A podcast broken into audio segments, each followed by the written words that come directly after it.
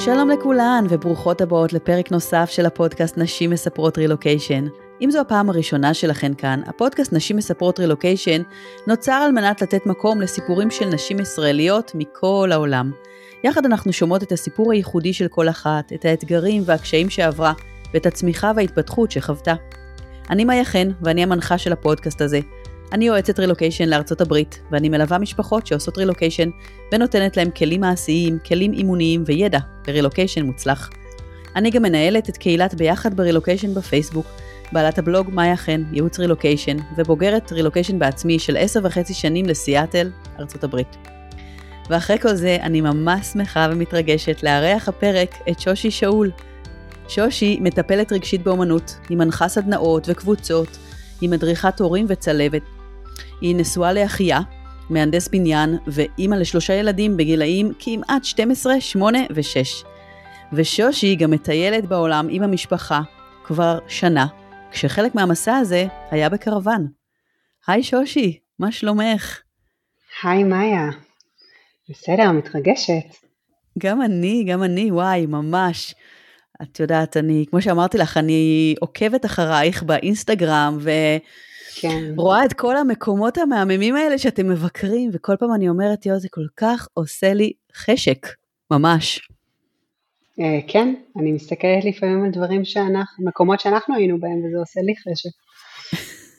אני זוכרת כל מיני מקומות שהייתם בארצות הברית כזה, שהייתם בקרוון על, אה, על אגמים, נכון? ישבתם שם, ממש. ואני רואה אותך עם הכוס קפה כזה, ווואו, זה פשוט פסטורלי מהמם. נכון, היו המון המון אה, קטעים שתפסנו את עצמנו וכזה, זה, זה החיים שלנו? ככה אנחנו חיים עכשיו? וחוזרים אחר כך למציאות ולפקקים. וואו, וואו, זו שאלה טובה, נראה לי אנחנו נגיע אליה בהמשך, אבל כן. היא בהחלט אה, שאלה משמעותית. אז, אז איפה אני תופסת אותך עכשיו במסע? עכשיו אנחנו בניקרגואה, אנחנו מסיימים את אה, מה שנקרא בסלנג של המשפחות המטיילות נסטינג, שזה בעצם, okay. אוקיי.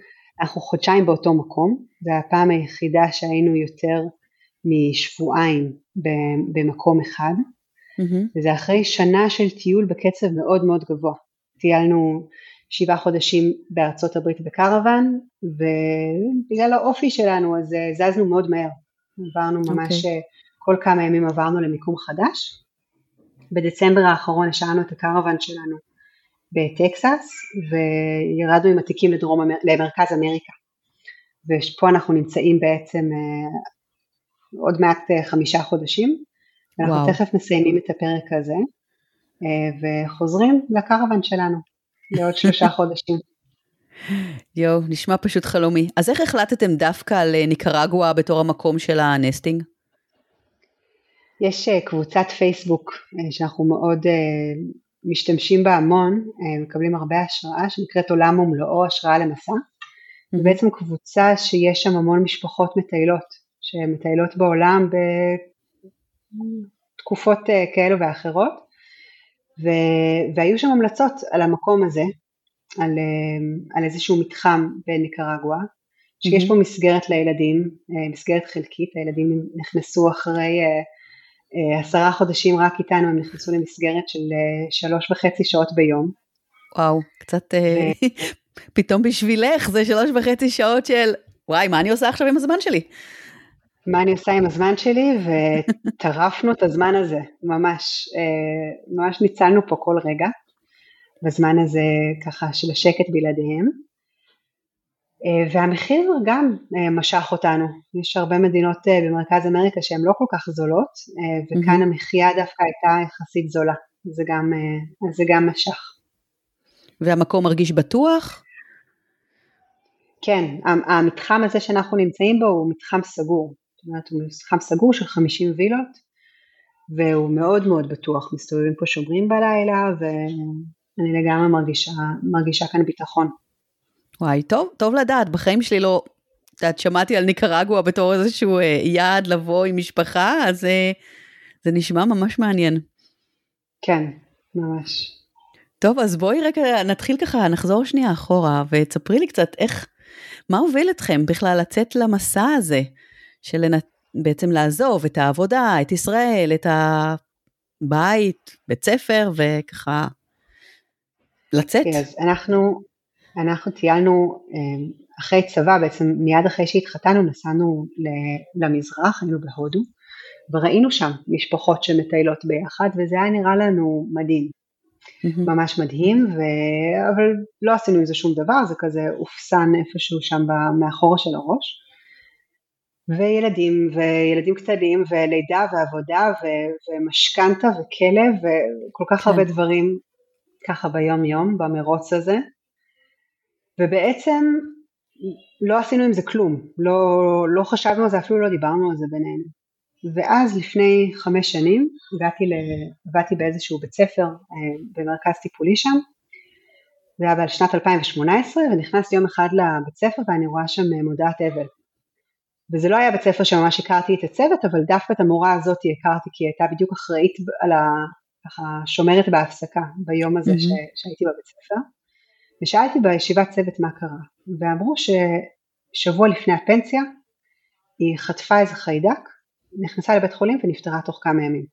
וואו. ואני חטפתי איזה סתירה רגשית מזה, mm-hmm. לא כי הכרתי אותה, כאילו ממש הצטערתי על מה שקרה לה ועל המשפחה שלה, אבל תפסתי את הראש ביש... בישיבת צוות הזאת ואמרתי, לא הגיוני, זה לא הגיוני, שאנחנו מחכים כל החיים כדי לצאת לפנסיה, כדי לעשות את מה שאנחנו רוצים, כדי להגשים את החלומות שלנו. ואז משהו קורה, איזה אסון נכון. קורה, ו- ו- וזהו, ואי אפשר יותר. וזה קרה לא מעט על כל, כל מיני אנשים בגילאים האלה, שאיזושהי טרגדיה קרתה. ו, ו- וזה פשוט, לא הסכמתי לקבל את זה, לקבל mm-hmm. את, ה- את העניין הזה. ובאותו יום דיברתי עם מישהי שהכרתי מהפייסבוק שהייתה בשנה השנייה שלה במסע בהודו והתחלתי כזה להשתעשע עם הרעיון עם עצמי, אפילו עוד לא דיברתי על זה עם אחיה ובאותו יום שלחתי לו מייל וכתבתי לו שבעוד חמש שנים אנחנו יוצאים למסע במזרח של שנה אנחנו צריכים לחסוך אה, ככה וככה כסף, איזה סכום שהיום נראה לי סכום ש... שהוא בדיחה, לא שווה, לא, לא, לא מספיק לכלום. לצערנו. הגילאים, כן, אלה יהיו הגילאים של הילדים שלנו ו, וקדימה. וזהו, לא דיברנו על זה, לא נגענו בזה, לא עשינו שום דבר כדי להתקדם עם זה. ובקיץ לפני uh, שנתיים וחצי היינו, עשינו טיול קרוונים בשוויץ של שבועיים. זה היה אחרי עוד טיול שעשינו של שבוע שנה קודם, והיה איזה רגע שישבנו באיזה מקום מדהים שמצאנו, שבדיוק צפה כזה על אגם ברינץ בשוויץ. והילדים והאחייה עשו מדורה והכינו ארוחת ערב ואני ישבתי כזה בצד והסתכלתי עליהם ואמרתי להם אני רוצה כזה, זה מה שאני רוצה. ויום אחר כך כזה אמרתי לאחיה, זרקתי לו בצחוק כזה בוא נבדוק סתם לשם השעשוע כמה עולה קרוון לשנה. ובדקנו את זה ואמרנו טוב זה לא, לא באמת ריאלי, נעזוב את זה. ואחרי כמה חודשים אנחנו יושבים ביחד איזה צהריים אחד באחד החגים של, של חודש תשרי ואחיה מסתובב אליי ואומר לי את יודעת מה יאללה? אני בדיוק, אני בדיוק מסיים את הפרויקט הזה, את הפרויקט הזה, הוא, הוא, מהנדס, הוא מהנדס בניין, הוא מנהל פרויקטים.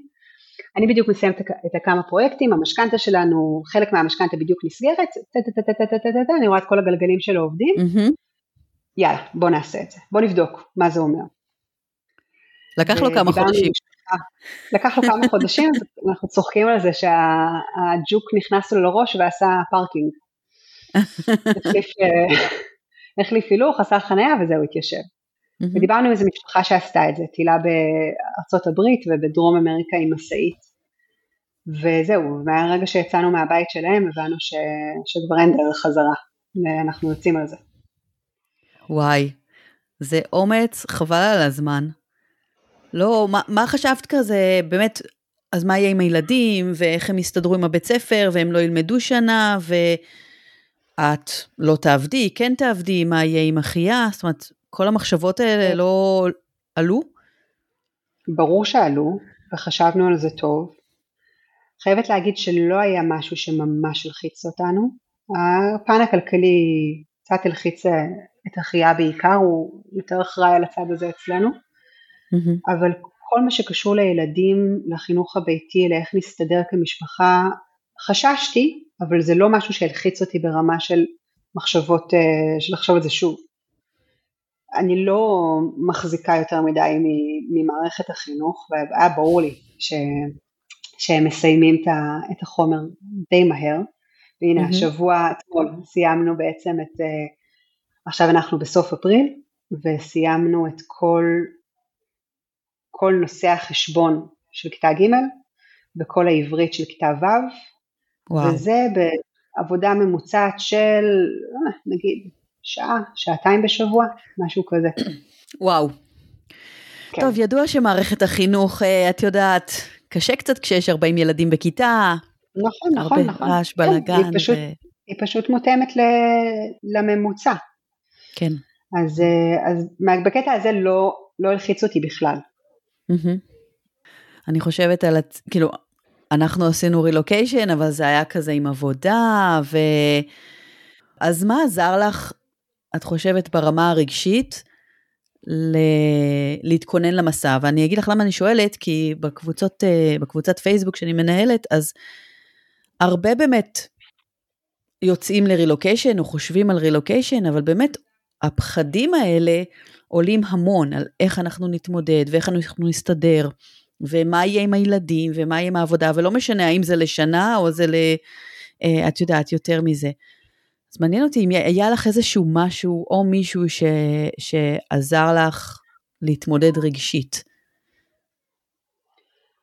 אז דיברנו עם הרבה אנשים אה, שעשו דברים דומים. אין המון משפחות שמטיילות בקרוון בארצות הברית תקופה כל כך ארוכה, אבל היו כמה ומצאנו אותם, אה, והתייעצתי איתנו וקראנו המון בלוגים, אה, והצטרפנו לקבוצות פייסבוק, והתייעצנו גם שם, וקראנו המון ולמדנו המון מניסיון של אנשים אחרים.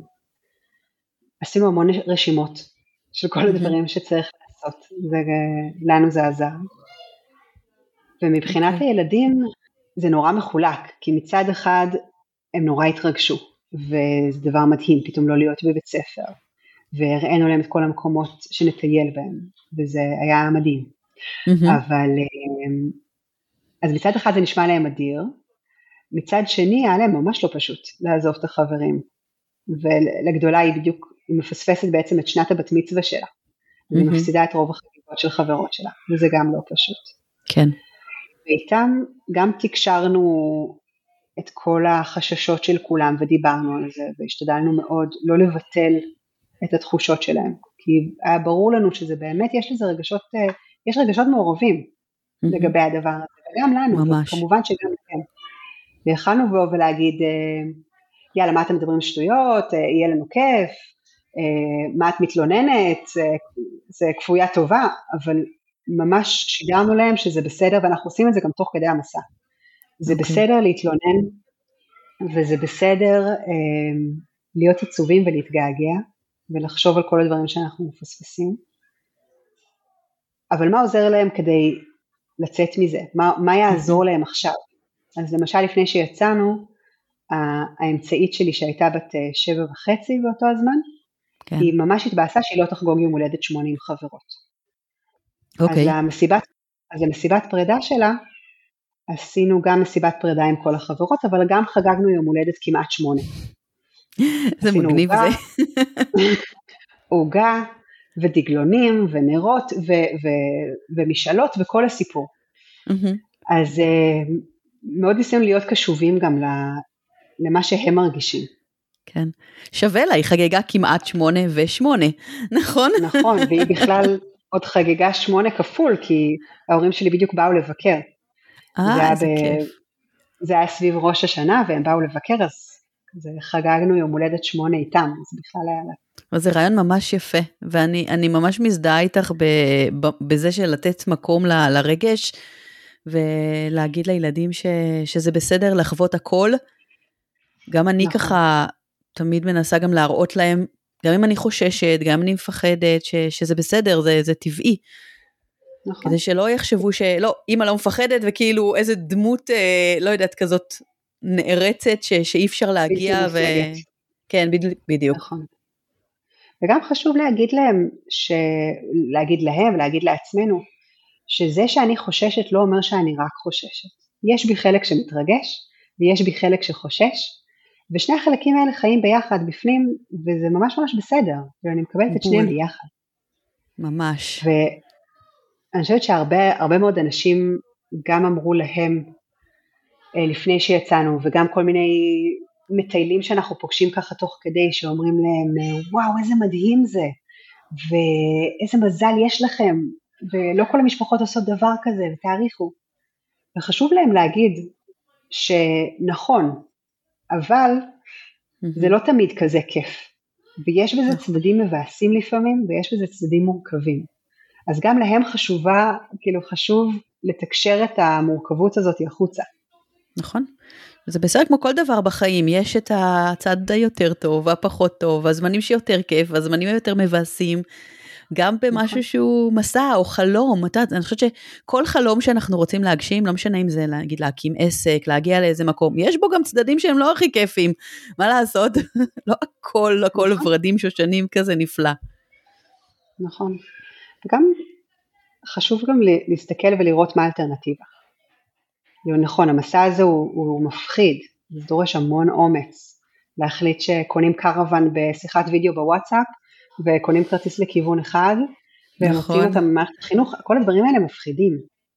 אבל אני מנסה לחשוב על מה האלטרנטיבה. והאלטרנטיבה שאני ראיתי הייתה שהחלום הזה יישאר כחלום במגירה, ואז אני מגיעה לאיזשהו שלב ומתחרטת שלא עשיתי. וזה וואו. מפחיד אותי הרבה יותר. כל כך מבינה. זה הסיבה שחזרנו לישראל. כי אמרנו שאנחנו לא רוצים להתחרט. שאת יודעת, שיום כן. אחד ככה נרגיש למה לא ניסינו לגור פה, למה לא חזרנו להיות קצת עם המשפחה, להרגיש את המשפחה, לראות איך זה לילדים. זו בדיוק היה הסיבה. כמו שאת אומרת, לא לחכות לאיזה גיל פנסיה או משהו כזה, ואז חס וחלילה יכול לקרות. או בעצם מה אנחנו יודעים מה יקרה מחר. נכון. אז אה, מאוד, אה, מאוד מזדהה. אז אה, תגידי, את, את, את המסע הזה, בגלל שאני ככה עוקבת אחרייך והכל, את תכננת מראש שהוא יהיה מתועד באינסטגרם? שזה משהו שכזה הגיע על הדרך? כן, לא, לא, תכננתי מראש, כבר כשהתחלתי, כשהתחלנו לתכנן את זה, ומהרגע שבעצם הודענו למשפחות, אז כבר שיתפתי ב, באינסטגרם שלי, ב, mm-hmm. באינסטגרם, גם קצת בפייסבוק, אני פחות פעילה בפייסבוק, אבל אה, יותר באינסטגרם, הוא היה מאוד מאוד קטן לפני שיצאנו, אני חושבת שיצאתי מהארץ עם 200 אה, עוקבים, משהו כזה, שצמחו ככה לאט לאט, וגם רציתי שיהיה לנו איזשהו תיעוד כזה יומיומי, אבל גם רציתי כן. להגיע לעוד, רציתי להגיע לעוד עיניים. וחשוב לי בחשבון שלי, אה, במה שאני משתפת, חשוב לי להראות את כל הצדדים. כן. בהתחלה שהייתי כזה מתלוננת על כל מיני דברים, אז הגיבו לי שאני מתלוננת הרבה. באמת? כן, כן, שאני כזה מקטרת המון. והיה לי חשוב להגיד, נכון, זה, זה חלום, ויש רגעים שבו אני יושבת מול איזה אגם, או מול איזה קרחון באלסקה, או מול לא יודעת מה, ואומרת, וואו, אני לא, מה, קשה לי להכיל את כל, ה, את כל האושר הזה. נכון. מצד שני, יש רגעים שהם, שהם מתסכלים, יש רגעים שהילדים עולים לי על העצבים, או שאני עולה להם על העצבים, ויש רגעים שיש תקלות, ומשהו נשבר בקרוון, ו- וצריך לבזבז עכשיו יומיים במוסך. וגם, אני חושבת שההבדל בין אה, טיול כזה, של, אה, של שבועיים בקרוון עכשיו בארצות הברית לבין מסע, זה שהמסע הוא ארוך, ואנחנו קוראים לזה מסע, אנחנו לא קוראים לזה טיול. כן. כי המסע הוא ארוך, ואלה החיים שלנו עכשיו. כאילו זאת השגרה שלנו. והשגרה שלנו, נכון, לפעמים היא מדהימה, ויותר מדהימה ממה שהייתה לנו בארץ, אבל היא מגיעה גם עם רגעים פחות מלהיבים. היא מגיעה עם סופר, ועם ניקיונות, ועם כביסה, ועם מוסך, ועם בירוקרטיות מעצבנות. כן. ואם ו... לנקות את ה... וקרוון, בוא נגיד, אה, נכון. יש צריך גם לנקות את הביוב ולשים מים נכון. ודלק וכל הכיף הזה. נכון, צריך לתחזק את, ה... לתחזק את הקרוון, אבל זה, ולקח לנו, לנו כמה שבועות להבין את זה. איזושהי הבנה של אנחנו לא בטיול קצר, אנחנו לא חייבים להספיק כמה שיותר כל הזמן. Mm-hmm. ואנחנו יוצאים מתוך נקודת הנחה שגם ככה אנחנו לא נספיק הכל. נכון. אז זה מוריד לחץ. האמת שזה נראה לי נקודה, ככה לא חשבתי עליה, אבל uh, את יודעת, באמת הקטע הזה של להספיק, כי תמיד כשנמצאים בטיול קצר, אז את, את, את בריצה.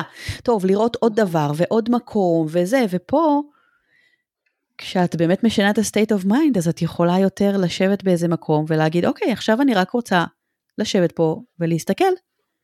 נכון. כי, כי אני לא רצה, זה, זה אני, אני מחליטה מה הזמן שלי. נכון, ויש בזה כל כך הרבה בלשבת ולהסתכל בשהייה הזאת ובבהייה הזאת, mm-hmm. שמוביל לכל כך הרבה יצירתיות ומחשבות והתפתחות. אז זה גם חלק מאוד מאוד חשוב, שלא קיים כל כך בטיולים קצרים, שבאמת mm, נכון. רוצים להספיק כמה שיותר וגם לוקח זמן עד שככה מתאקלמים למצב החדש. וגם שלא רגילים, נכון, את יודעת מה, אני, זה מזכיר לי כשאני עשיתי רק טיול בקרוון, האמת, לי זה הספיק, אבל כן. במהלך הטיול הזה ברוקיז הקנדים, אז היה, היה הם, מקומות שלא היה קליטה סלולרית. ווואו, איזה קשה לי, לי היה קשה אז באותו זמן שלא היה לא יכולתי להתחבר לעולם, הרגשתי ממש מנותקת, ופשוט הרגשתי כמו איזה ג'אנקי כזה, שצריך את כן. הזמן חיבור שלו לרשתות, וכשלא היה, זה היה ממש קשה, לשבת רגע עם עצמי. נכון, זה באמת מאתגר לפעמים, ובארצות הברית יש המון המון חלקים, במיוחד בפארקים הלאומיים, שאין קליטה.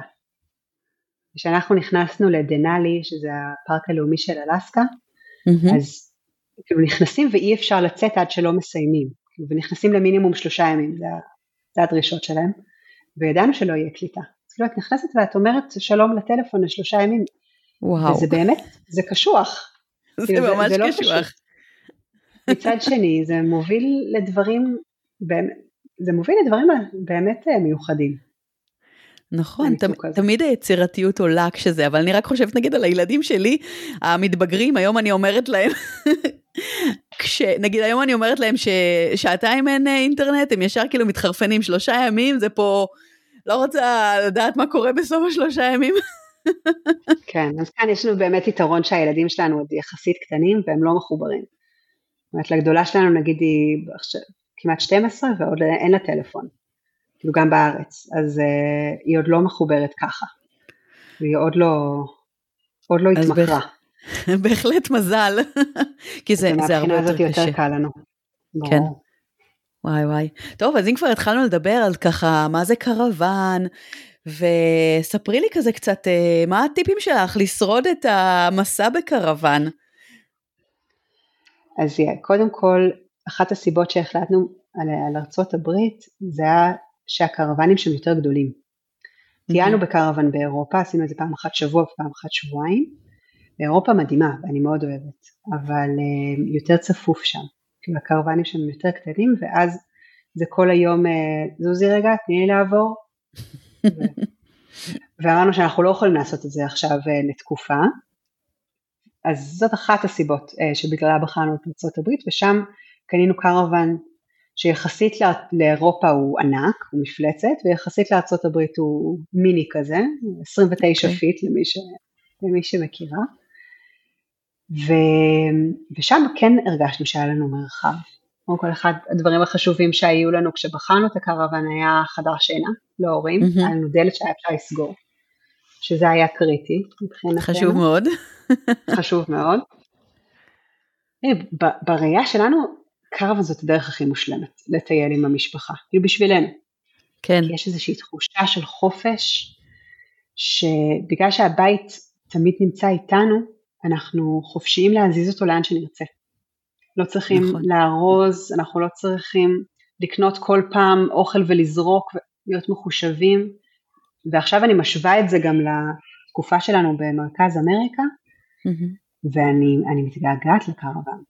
וואו. בגלל זה אנחנו גם חוזרים. אנחנו חוזרים okay. אוקיי. לקרוון, זה לא היה מתוכנן, החזרה הזאת לא הייתה מתוכננת.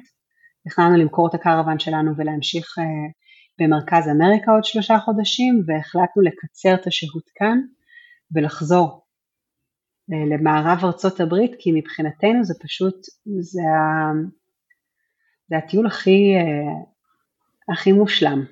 וואו. הקרוון הוא אמנם קטן, אבל החצר האחורית שלנו ענקית. נכון. אבל עדיין זה בעצם... שעות של נסיעות ולהיות ביחד. ואת יודעת, אני נגיד בן אדם שמרגיש מאוד שהוא צריך חופש, ו- ושנייה תעזבו אותי בשקט, וככה קצת את הלהיות לבד, וקרוון mm-hmm. זה, את יודעת, זה כולם ביחד כל הזמן.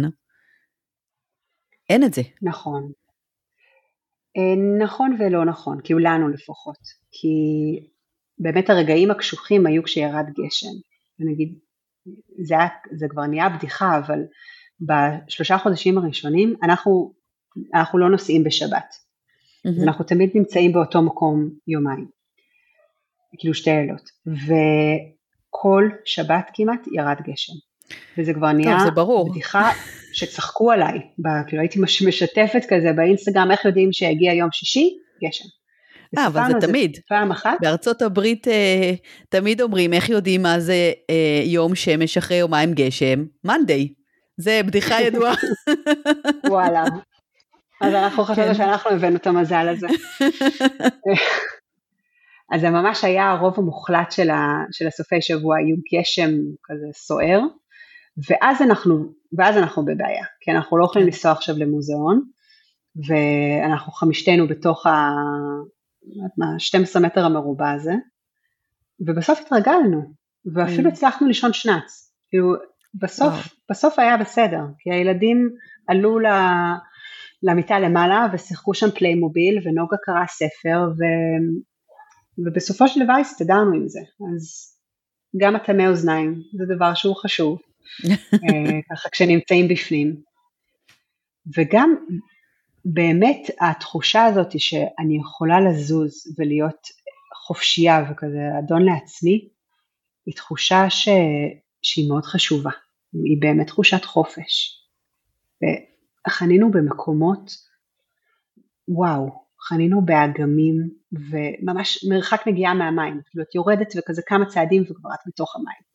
וואו. וחנינו ליד נהרות וקרחונים וגני שעשועים ופארקים לאומיים וגם כמובן היו פעמים שהם סתם חניון של וולמארט או באמצע עיר ולא תמיד זה היה... אין כמו וולמארט. כן, לא תמיד היה כזה יפה, אבל, אמ, אבל חלק מהבית שלנו הוא הטבע וזאת תחושה ש, שאפשר להשיג אותה רק בקרוון. נכון. נכון, שאת גם יכולה לעבור, את יודעת, מתאים לך את נשארת, לא מתאים לך את עוברת נכון. למקום אחר, אז אה, הבית נכון. איתך, הולך לכל מקום, נכון? נכון? ואני חושבת שגם עוד יתרון שיש בטיול, במיוחד עם ילדים, זה שהמטבח כל הזמן איתנו. זאת אומרת, אנחנו לא צריכים עכשיו כל פעם לצייד אה, מטבח מחדש, אנחנו בנסיעה באמצע היום ואנחנו רוצים להמשיך לנסוע, מחפשים גן שעשועים, מכינים ארוחת צהריים בזמן שהילדים משחקים בפארק, אוכלים, נכון. ממשיכים הלאה. או שאנחנו נמצאים באיזה מוזיאון כמה שעות, יוצאים למגרש חנייה, אוכלים, חוזרים. אז גם יש בזה חיסכון כלכלי מאוד גדול. נכון. וגם זה, זה באמת קל, במיוחד עם ילדים. ואנחנו שוב משווים את זה לכאן, זה הרבה יותר מורכב. ויתרון נוסף זה שאפשר לנסוע נסיעת לילה. נכון. נגיד שהיינו בדרך, נסענו דרך הארוכה לאלסקה ונהגנו שעות כל יום. עשינו שלושת אלפים קילומטר בשבוע. אז היינו נוסעים חצי יום בבוקר, ואז עושים איזה משהו, ואז ערב, ומקלחים את הילדים, אוכלים ארוחת ערב, משכיבים לישון על הספה, היה לנו ספה עם חגורות בטיחות, mm-hmm. משכיבים לישון על הספה, ונוסעים עוד שעתיים, שלוש, ארבע, כי השמש שוקעת ממש מאוחר. נכון. אפשר לנסוע עד חצות ולא להתעייף, אז זאת גם עוד גם את נהגת בקרוון? אני נהגתי שעתיים. אה. אני לא העזתי. כן, נהגתי שעתיים ובזה זה נגמר. אה, בנבדה, איפה שהכבישים ככה ישרים. אבל לא, כל שאר הזמן אה, אחיה היה נהג ו... מה שמדהים בארצות הברית, שאת יכולה לנהוג בקרוון, שזה בתכלס כמו לנהוג באוטובוס, ואת לא צריכה רישיון אחר, כאילו עם אותו רישיון נכון. שלך, את נוהגת בזה, וואו. נכון. כן, בארצות הברית באמת הכל גדול יותר. כן. את יודעת, זה הזכיר לי לעוד סיבה למה הקרוון זה טוב. אז כשנסענו לטיול ברוקיז, הבן שלי הקטן, שהיה אז בן שנתיים, החליט שבדיוק זה הזמן הכי טוב להיגמל. אבל זה היה מאוד נוח, כי היה לנו שירותים צמוד. נכון. כן חשוב לי להגיד שהקרוון הוא לא רק מושלם, כאילו זה לא רק ברור. אה, אידיאל, אוקיי? כי כן המרחב הוא קטן, וזה היה מאוד משמעותי במיוחד כזה, זה שלא היה להם מרחב פרטי, ומקום שהוא כזה רק שלהם, והחיסרון הנוסף הוא שמתבלגן נורא מהר. כל הזמן נכון. יש איזשהו, איזשהו בלאגן, כי הנסיעה... ולכלוך. לכלוך, וכל הזמן נכנסים, יוצאים, נכנסים, יוצאים, אז הכל מלא כל הזמן באבק ו... יואו, זה חירפן אותי. זה באמת מחרפן. געגעתי ככה לשואב שלי בבית. ודברים עפים מהשולחן לרצפה, ובגלל שנוסעים כל הזמן אז דברים נופלים, ואת פותחת את הארון ושכוח, לא, לא סגרנו את, נכון, את האורץ. נכון, אז לא סגרת המקרר, והכל יוצא החוצה. והכל נופל, וביצים על הרצפה. אז, אז כן, זה דורש עוד זמן ביום כדי לנקות את הבלגן. וגם צריך להיות מחושבים, גם מבחינת הקניות כי המקום הוא מוגבל, וגם mm-hmm. מבחינת חשמל ומים, היום אפשר לשטוף כלים, אי אפשר לשטוף כלים, צריך ללכת למלא, צריך זה. אמ, בלילות נכון. שאנחנו לא היינו מחוברים לחשמל, שזה היה בעצם רוב הלילות כי היינו כאן גריד, אה, אפשר להדליק את החימום, אבל הוא רק לחלק מהלילה, ואז קר. בקיצור, זה, זה כן דורש uh, התחשבנות. היו זמנים שאמרתם כזה, אוי, מה עשינו לעצמנו, איך כאילו נכנסנו לדבר הזה? ברור. ברור. Okay. אוקיי.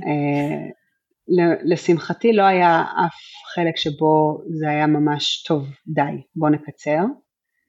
כן היו משברים, uh, גם הרבה משברים מול הילדים. ואני זוכרת, היה לנו משבר אחד מאוד גדול יחסית בהתחלה, שהגענו לאיזה מקום, ליוסמתי, והיה, ואני הייתי כל כך, הייתי גם מאושרת, כי הצלחנו כזה ברגע האחרון למצוא מקום בתוך הפארק לישון, שזה ממש לא מובן מאליו. ממש. ורק רציתי ללכת לטייל ולצאת ולהסתובב, והילדים כאילו פשוט נמרחו, ופשוט לא, לא הלך, לא עבד, והם היו עצבניים. וואו. ושם היה את ההתפרקות אה, לדעתי הגדולה הראשונה של, שלנו, של כולנו, mm-hmm. ואמרנו להם, כדי להרגיש הורים גרועים, אני יכולה לעשות את זה גם בארץ, אני לא צריכה לנסוע עד ארה"ב בשביל להרגיש עם התפוקה. אז ברור, היה, היה המון רגעים של, אה, של משבר, ורגעים של וואי, אה, אולי כן יש להם פער בלימודים, ו... ואיך הם הצליחו להסתדר, ואולי אנחנו כן עושים להם נזק עם זה שהם לא פוגשים חברים. אבל בסופו של דבר, ברור שיש חסרונות, אבל היתרונות עולים על החסרונות בהרבה. Mm-hmm. אני חושבת שהמתנה שכולנו קיבלנו, גם כמשפחה וגם כיחידים, ואני רואה את איך שהילדים גדלו בשנה הזאת. וזו מתנה שלא היינו יכולים לתת להם בשום קונסטלציה אחרת. כן. את חושבת שזה משהו שיכול להתאים לכולם? אה, לא שאלה קשה, אה, אם זה יכול להתאים לכולם. אני חושבת שזה פחות העניין של האם החלום שלי מתאים לאנשים אחרים, כי, כי החלום שלנו זה מה שהתאים לנו. ואת מסתכלת על, על מישהי שהחלום שלה זה ללכת לשוט עם אה, לוויתנים בחורף בנורבגיה, מבחינתי זה נשמע לה סיוט, אבל זה החלום שלה. אני מתכוונת אם נגיד למישהו יש חלום, שזה החלום שלו לעשות קרוון? האם את חושבת שיש מישהו שנגיד, יכול להיות שזה החלום שלו, אבל תגידי לו, תקשיב, אבל אם אתה ככה וככה, זה לא מתאים לך? אני חושבת שמי שחושב שזה החלום שלו, אז כמובן צריך להיות מודע לקשיים ולאתגרים, אבל מי שמחליט שזה החלום שלו, אז צריך לעשות את כל דבר שהוא יכול לעשות. כדי שזה יעבוד, כולל גם להבין שלפעמים זה לא עובד, ולפעמים כן. מחליטים ש... שצריך לקצר או להחליף כיוון. אני חושבת שזה אחת נקודה מאוד מאוד חשובה שאת ככה אומרת, שלהיות קשובים למה שקורה. שזה מאוד חשוב להבין, כמו שנגיד אמרת עכשיו, החלטתם שאתם חוזרים לארצות הברית כי זה היה מקום שמאוד נהניתם, או להחליט לשנות איזושהי אה, מדינה, או לא להישאר במקום אחד וללכת למקום אחר, או אולי אפילו לחזור יותר מוקדם. אני חושבת שאם אתה קשוב באמת לעצמך ולמשפחה שלך, אז זה יכול לשנות את כל הסיפור. נכון, זה קריטי, זה ממש כן. ממש קריטי. צריך להיות קשובים לעצמנו ו... ולכולם. ממש. ולא, ולא לפחד לשנות תוכניות. בהחלט, זה בהחלט. אבל תגידי, עוד אחד מהדברים שכזה, כשאני חושבת על מסע הזה, אז אני אומרת, אה, זה גם מאוד משפיע על החיי נישואים, על הזוגיות. וואלה, עם הילדים עוד נגיד, יש לנו סבלנות, אני חושבת שלפעמים בבני הזוג יש לנו פחות סבלנות. אז איך מסתדרים כן. בתוך הסיר לחץ הזה, שכל הזמן צריך להיות גם, גם בעשייה ו- וגם בסבלנות, ולאן הולכים, ולחץ של אה, אם נגיע, לא נגיע, ואולי לחץ כלכלי. הרגשת את זה? ברור, אי אפשר שלא להרגיש את זה. צחקתי על זה בהתחלה ששנה כזאת של נישואים שווה לדעתי עשור של נישואים בשגרה. ועכשיו אחרי שנה אני ממש מרגישה את זה, צדקתי. וואי. אה, אז איך מסתדרים? אה, המון כנות. אני חושבת שזה באמת הדבר הכי בסיסי בזוגיות בכלל, ובמיוחד במסע כזה. הכנות כמובן צריכה להיות מולו, אבל קודם כל היא צריכה להיות מול עצמי. אם okay. אוקיי.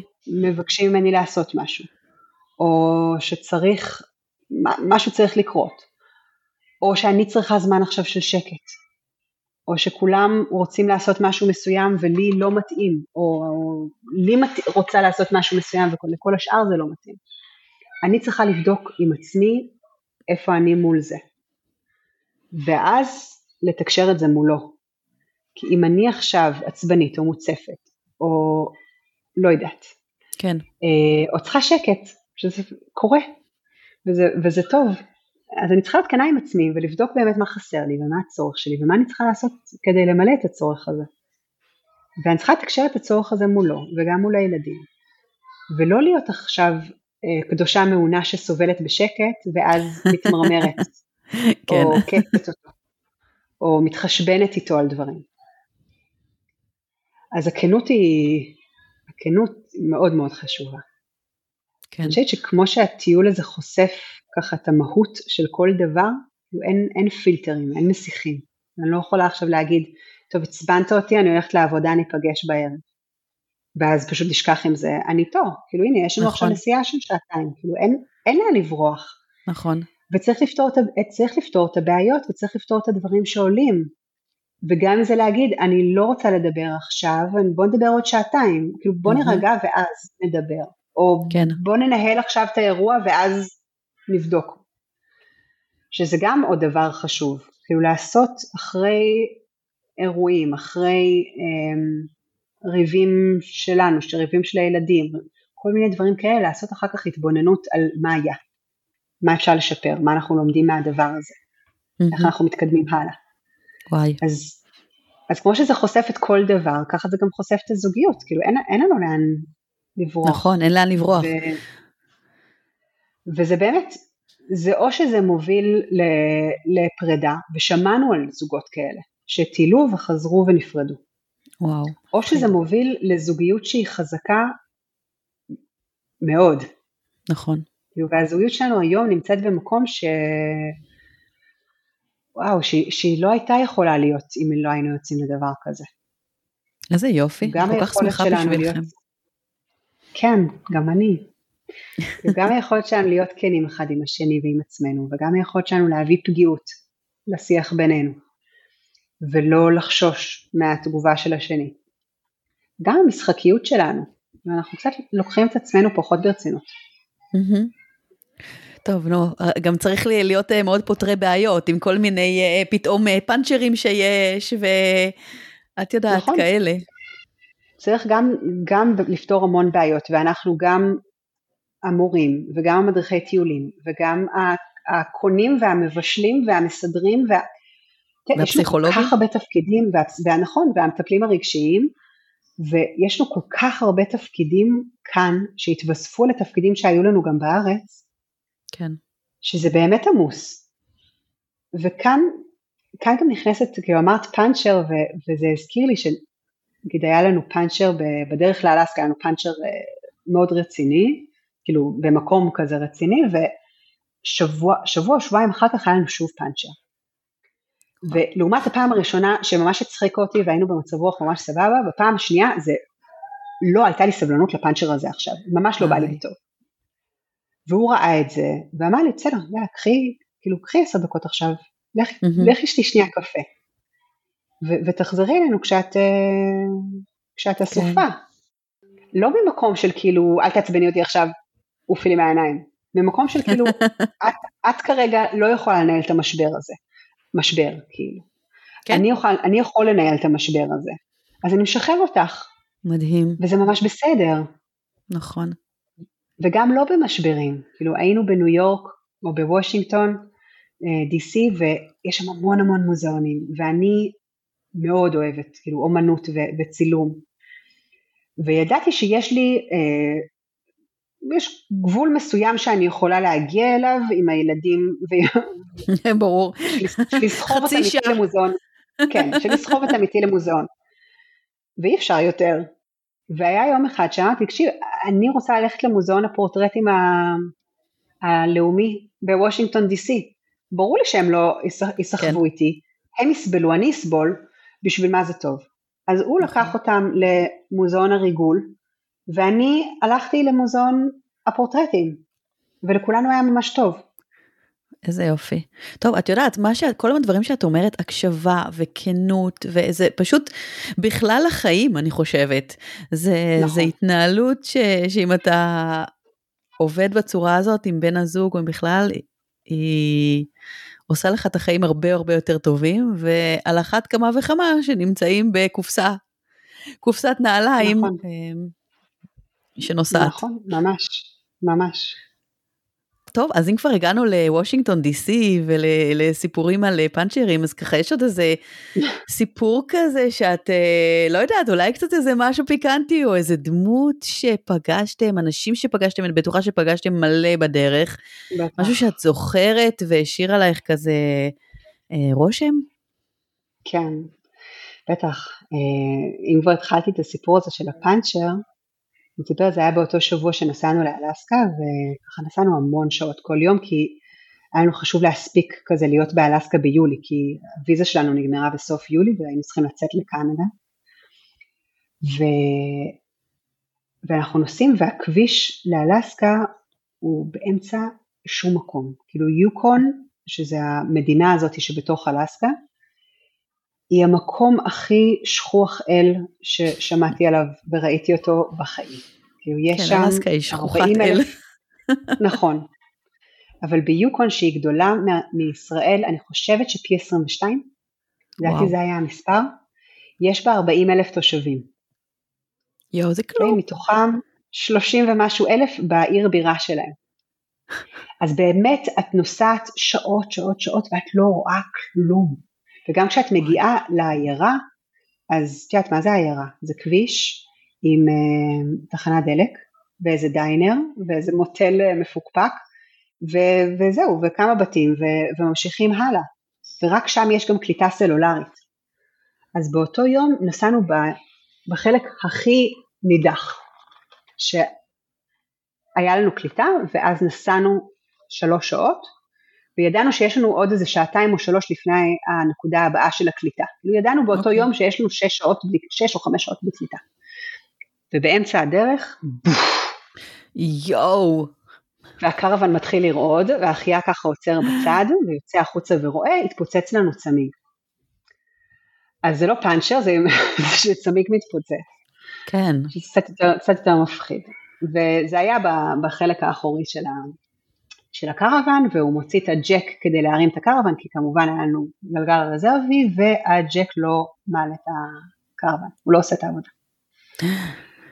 ואוקיי, עכשיו אנחנו במצב רוח ממש טוב, כאילו זה, זה קצת הצחיק אותנו, ואמרתי, מה הדבר הכי גרוע שיכול לקרות? הכי גרוע שיכול לקרות, אנחנו עם הבית שלנו, כאילו כן. אני ישנה עם הילדים פה, והוא נוסע בטרמפים לעיירה הבאה כדי להביא חילוץ, ויהיה בסדר. ואנחנו מחכים ומנסים לעצור איזה, משאית או קרוון, כאילו ש, שאולי יש להם אה, ג'ק ככה יותר גדול, עוצרת לידינו איזה סבתא כזה ומתרגשת נורא מהטיול שלנו ומחבקת אותנו וכזה שיהיה בהצלחה ויהיה בהצלחה ואני כזה רק, רק תמשיכי לנסוע כי אף אחד לא יעצור כשאת פה.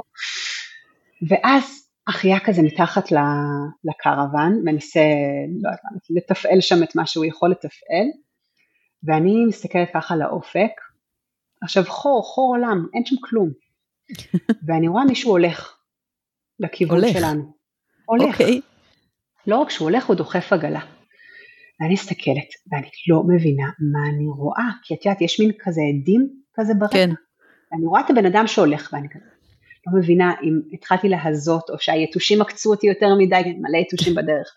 היתושים עקצו אותי יותר מדי, ומשהו נדפק אצלי בראש. ואני אומרת לה, אחי, אחי, אתה חייב לצאת. יש כאן מישהו שהולך, עם עגלה.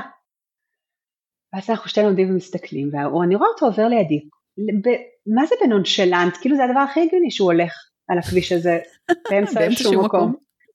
ואני כזה אומרת לו, are you walking to Alaska?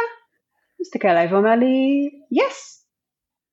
התחלתי לפני שלוש שנים בארגנטינה. וואו. מה? כן. הוא הראה לנו על המפה. האיש הזה הולך עם עגלה ובתוכה יש כלב שהוא אסף איתו בפרו. והוא פשוט הולך כבר שלוש שנים עם הפסקה שהוא עשה בגלל הקורונה, mm-hmm. והוא הולך מדרום. ארגנטינה עד פיירבנקס אלסקה. וואו. וכשיצאנו וכש, מאלסקה שלושה שבועות אחר כך, ראינו אותו שוב, הוא בדיוק עמד להיכנס לאלסקה. וכמה שבועות אחר כך הוא סיים באמת את, ה, את המסע יו, שלו. יואו, איזה מרגש לפגוש היה... מישהו כזה. וואי, זה היה משוגע. זהו, בסוף כאילו הוא עצר אה, איזה קרוון כזה, משהו משופ, משופצר כאילו ברמות אה, על, היה לו ג'ק mm-hmm. כזה תותחי ומשאבת אה, אימפקט וכל מיני דברים כאלה, והוא תיקן לנו את זה והחלפנו לגלגל רזרבי והמשכנו, והמשכנו ככה הלאה. אז זה נגיד טוב, סיפור תחשבי. אחד. אם לא היה קורה לך הפאנצ'ר הזה, לא היית פוגשת אותו, מישהו כזה שהלך נכון. מארגנטינה. נכון, ואם לא היה לנו את הפאנצ'ר הזה, אז לא היינו נשארים בווייט הורס, שזה העיר בירה של יוקון, ביום העצמאות של, אה, של קנדה, בראשון ליולי, ולא היינו חוגגים את זה איתם, שזה גם היה חוויה מדהימה. אז כן, הפאנצ'ר הזה גם מביא הרבה דברים טובים. ממש, ממש. כן, לכל דבר יש סיבה, את יודעת. אז מכל כן. המקומות האלה שהיית, איזה מקום הכי אהבת? היית בהרבה מדינות, עכשיו גם בארצות הברית, גם במרכז אמריקה. איפה הכי כן. התחברת? וואי, זה, זה באמת קשה, כי היו כל כך הרבה מקומות מדהימים. היינו הפארקים הלאומיים, היינו ביוסמתי וביילוסטון וגליישר והרוקיז הקנדים הם מטורפים. ו, וגם הערים, זאת פעם ראשונה שלנו בארצות הברית, של שנינו, אז לא חווינו שום דבר כן. מזה, אז הגענו לניו יורק ומבחינתנו, וואו, כאילו העיר הזאת הטריפה אותנו. אהבתם? כן, כן. ניו יורק, חייבים כן. לחזור לשם כזה. ניו יורק זה הרבה פעמים כזה, אוהבים, מנהטן כאילו הכוונה, אוהבים כן. או שונאים, ככה זה... אז אנחנו מאוד אהבנו, מאוד. גם אני, כאילו, מתה עליה. השנוגה הגדולה שלנו אמרה, זה כאילו אני לא יודעת מה עומד לקרות ברגע הבא, וזה ממש מגניב. וואי. וגם, גם כל המדינות של הדרום, כאילו ג'ורג'יה, אלבמה ולואיזיאנה, זה מקומות מאוד מאוד מיוחדים ושונים ומלאים בהיסטוריה. ואני חושבת שהשיא שלה, שלי לפחות זה, זה אלסקה, אני חושבת שגם של אחיה. של להגיע לשם, המסע הזה שעשינו כדי להגיע כן. לשם, השבוע המטורף הזה, ו, והמרחבים והאנשים ש, ש, גרים שם עם אנשים אחרים, לא פגשנו כאלה בשום מקום, עם אנשים חיצוניים. אני חושבת שגם במסע כזה, בקרוון נראה לי, זה באמת אפשרות להכיר יותר את האנשים המקומיים, נכון? שגרים במקום, נכון. או את המקומות האלה שלא תמיד עוצרים בהם, ו... נכון. וזה אחת נכון, מהחוויות. זה ממש, זה באמת הייתה חוויה מדהימה. והיינו, היה לנו מנוי כזה בארצות הברית, שנקרא Boondockers Welcome, שמשלמת okay. איזה דמי מנוי, ואז בעצם זה כמו מלאכי השביל של שביל ישראל, זה אנשים שמארחים בחצר שלהם אה, קרוואניסטים. מגניב. והיינו בהמון מקומות כאלה, היינו בהמון בתים, גם יש זה את, ה, את האנשים שמארחים, אבל גם יש את החלק המסחרי, של נגיד mm-hmm. מבשלות בירה, או מוזיאונים, יקבים, כל מיני מקומות כאלה, שגם בהם היינו. ופגשנו ככה אנשים אה, מאוד מיוחדים. כן, יצא לכם ליפול על איזה מישהו הזוי? כי אני חושבת כזה ללכת לבית של איזה מישהו שאין לי מושג מי זה. לא, אז, אה, אז מה שמיוחד באמת באתר הזה ובמנוי, שיש ביקורות. לא. היינו הולכים למקומות ככה שכוחי אל בלי ביקורת, יש המון ביקורות ותמיד קראנו ככה את הביקורות ותמיד רשמנו גם ביקורות, אז לא, ב... שם לא נתקלנו באף אחד, אה, באף אחד הזוי ופגשנו באמת אנשים מאוד מיוחדים. כאילו נגיד, אני בטוחה. היינו ב... בלואיזיאנה והיינו אצל איזה זוג אה, פנסיונרים, הרוב זה פנסיונרים, והם היו צאצאים של הקייג'נים, שמסתבר שיש לאום כזה, okay. אוקיי. של אה, צרפתים שהיו באזור של קנדה והוגלו בעצם על ידי, אה, על ידי הבריטים, והם הגיעו לשם והם משמרים בעצם את התרבות הצרפתית אמריקאית שלהם. מעניין. וזה נורא מיוחד, והוא לקח אותנו בסירה שלהם, ובדיוק היינו שם בחג ההודיה, אז חגגנו איתם את ה-Thanksgiving שלהם, והיה לנו המון שיחות, וככה לקח אותנו בכל התעלות בסירת דייג שלו. נגיד הוא אמר לנו, אל תיבהלו, כי בחמש בבוקר אני הולך אה, לצוד ברווזים, אז אם תשמעו יריות, שלא תפחדו. אז okay. כן, אוקיי. זה, זה מביא לכל מיני מקומות כאלה. עכשיו פתאום עלה לי, איך הילדים יסתדרו עם האנגלית בכל מקום, עם האנשים האלה שאתם לא מכירים, ובטח גם את האנגלית זה לא שפה שהיא שפת האם שלהם. נכון, אמ, אז הבכורה שלנו היא כן דיברה אנגלית ברמה טובה, כי עד גיל חמש בעצם דיברתי אנגלית בבית, עם איתה ועם אחותה, השנייה לא זכרה כלום, וכמובן שהשלישי לא ידע, לא ידע בכלל, אז הגדולה השתפרה מאוד, והשניים, איילה ושחר, שהם בני כזה שמונה ושש, עכשיו זה קרה. כאילו עכשיו הם, הם נכנסו למסגרת כזאת של מה שאמרתי, של שלוש שעות ביום, ושם מדברים איתם באנגלית, והם התחילו להתחבר ככה עם האנשים שגרים פה במתחם, וממש השבוע פתאום נפתח הסכר, ואיילה התחילה לדבר אנגלית, כאילו היא דיברה פה ושם כמה מילים היא הייתה אומרת, ופתאום השבוע נפתח איזה סכר ואנחנו מסתכלים עליה נדהמים, כי פתאום כן. היא מדברת אנגלית. איזה מדהים זה. אני מרגישה את זה על העברית, על הבן שלי עם העברית, שפתאום יש את הקטע שאת שומעת אותו מדבר. זה כן. מרגש. טוב, וזה יהיה לכם עכשיו הרבה יותר קל, את יודעת, בחזרה לארצות כן. הברית. כן. נכון. וגם אני התחלתי לדבר איתם יותר באנגלית, ו... כי אני, אני, זאת שפת אם שלי. אז, אה, אז לי זה קל, וברגע שהם מבינים ואני לא צריכה לתרגם עכשיו כל משפט, אז אני מאוד מקווה אה, ככה להמשיך נכון. עם זה נכון. הלאה. טוב, זה משהו מדהים שהם קיבלו במסע הזה, נכון. את האנגלית. נכון. זהו, נכון, טוב, אני, אני לא נכון. אכנס לדבר עליהם עוד, כי אנחנו גם, הזמן שלנו uh, כבר עברה כמעט שעה, את לא מאמינה. כן. אבל uh, מעניין אותי כזה, המסע הזה באמת, אני בטוחה, מביא להמון המון מחשבות על החיים, ותובנות כאלה, את אמרת את זה בעצמך, שאת יודעת, יושבים בחוץ, ואז פתאום עולים כל מיני דברים שלא חושבים עליהם. מה, מה את מרגישה ש... שלמדת? על עצמך, על בכלל? וואו, אמ, אני חושבת שבעיקר שצריך להגיד מה אנחנו רוצים, mm-hmm. גם בדברים הקטנים וגם בדברים הגדולים. כאילו החלום הזה של, ה, של המסע של השנה, לא משנה שבהתחלה המסע הזה היה אמור להיות, אז לפני חמש שנים כשכתבתי את המייל הזה אז חשבתי על המזרח, כן. אבל זה לא משנה.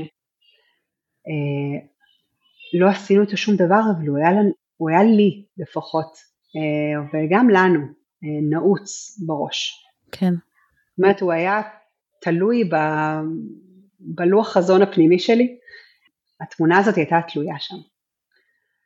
אז, אז גם להגיד מה אנחנו רוצים, mm-hmm. ו, ולהעז ולנסות, וגם זה לא עובד, וגם צריך לעשות התאמות, וגם צריך לבטל ולשנות, הכי חשוב זה באמת לצאת החוצה, וכמו שברנה בראון אומרת, אז להיכנס לזירה, ולהביא את עצמך, ו...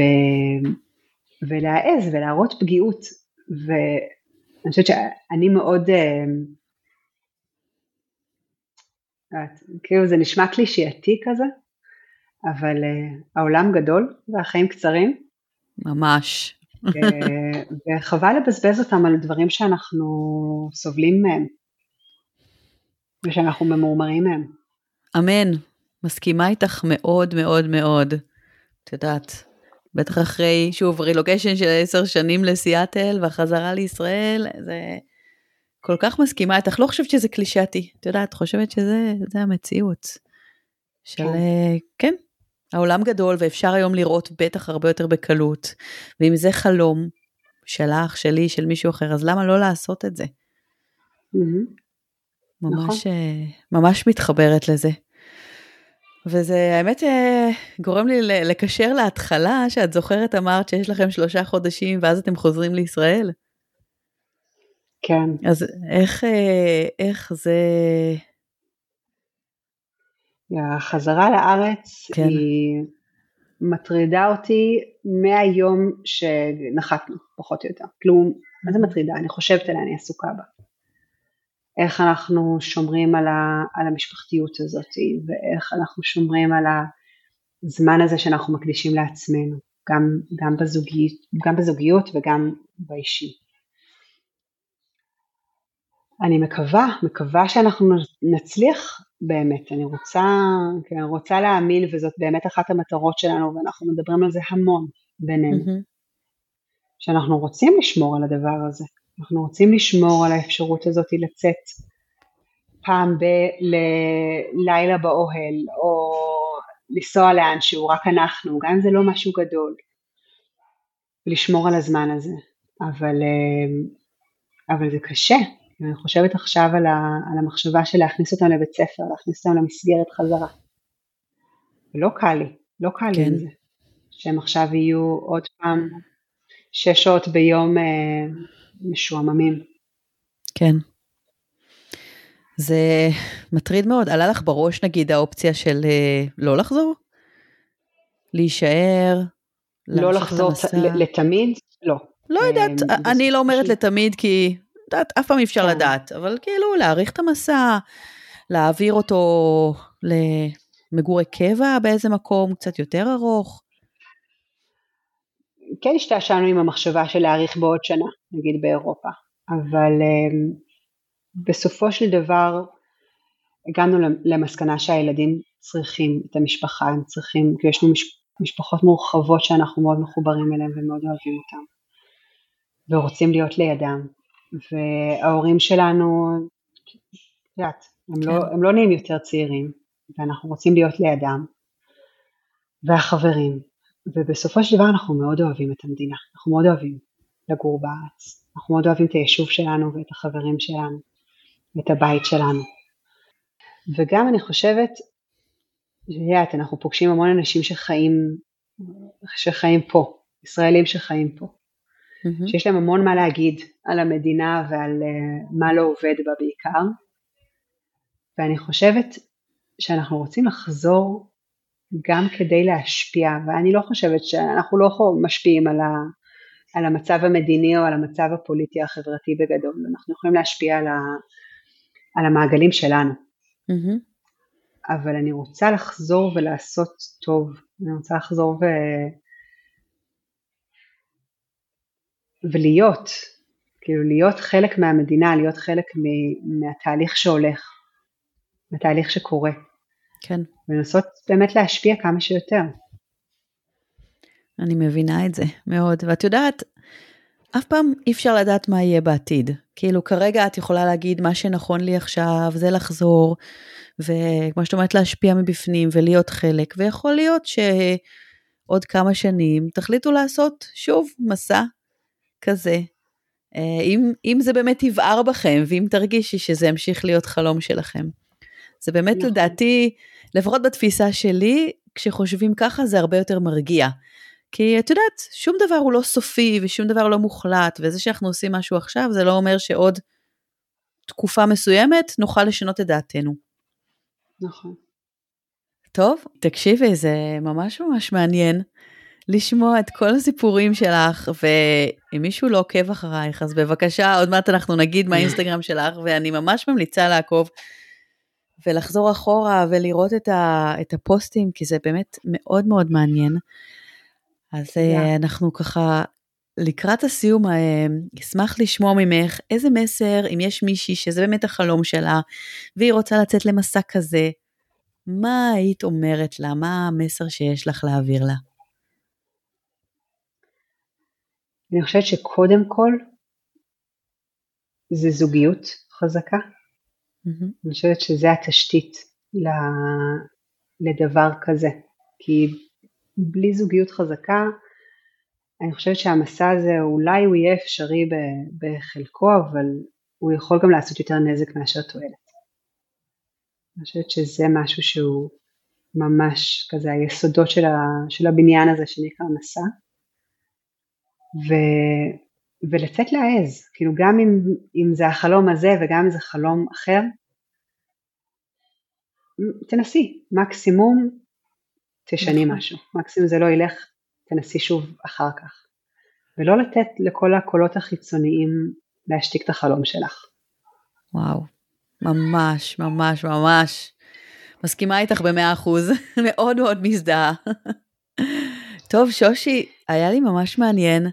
אז אם מישהי עכשיו רוצה ליצור איתך קשר, לשמוע עוד על המסע שלך, אה, להמשיך לעקוב, לשאול אותך שאלות, איך היא יכולה לעשות את זה?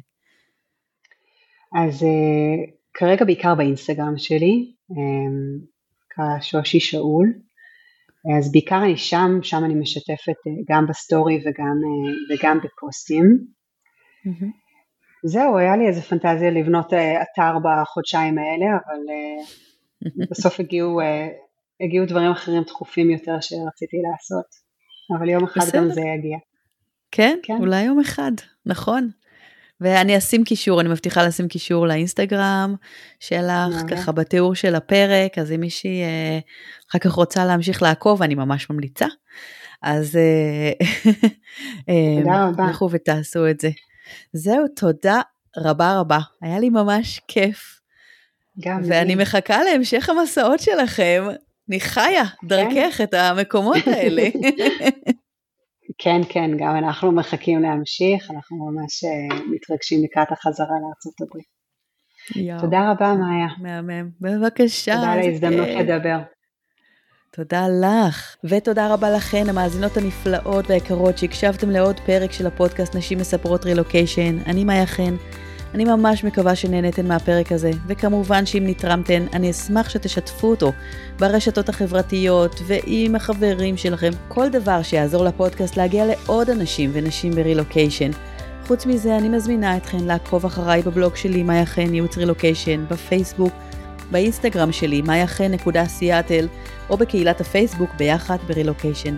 והכי חשוב, בסופו של יום תדעו שאני פה בשבילכן, ותזכרו שאתן לא לבד ברילוקיישן הזה. שיהיה לכם יום נפלא, ונתראה בפרק הבא. ביי! ביי!